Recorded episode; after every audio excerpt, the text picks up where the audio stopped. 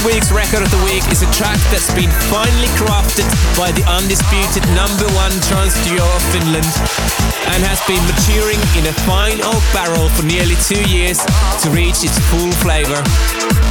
And as they say, good things come to those who wait. This week's record of the week is Super 8 and Tab Elektra. Oh my god.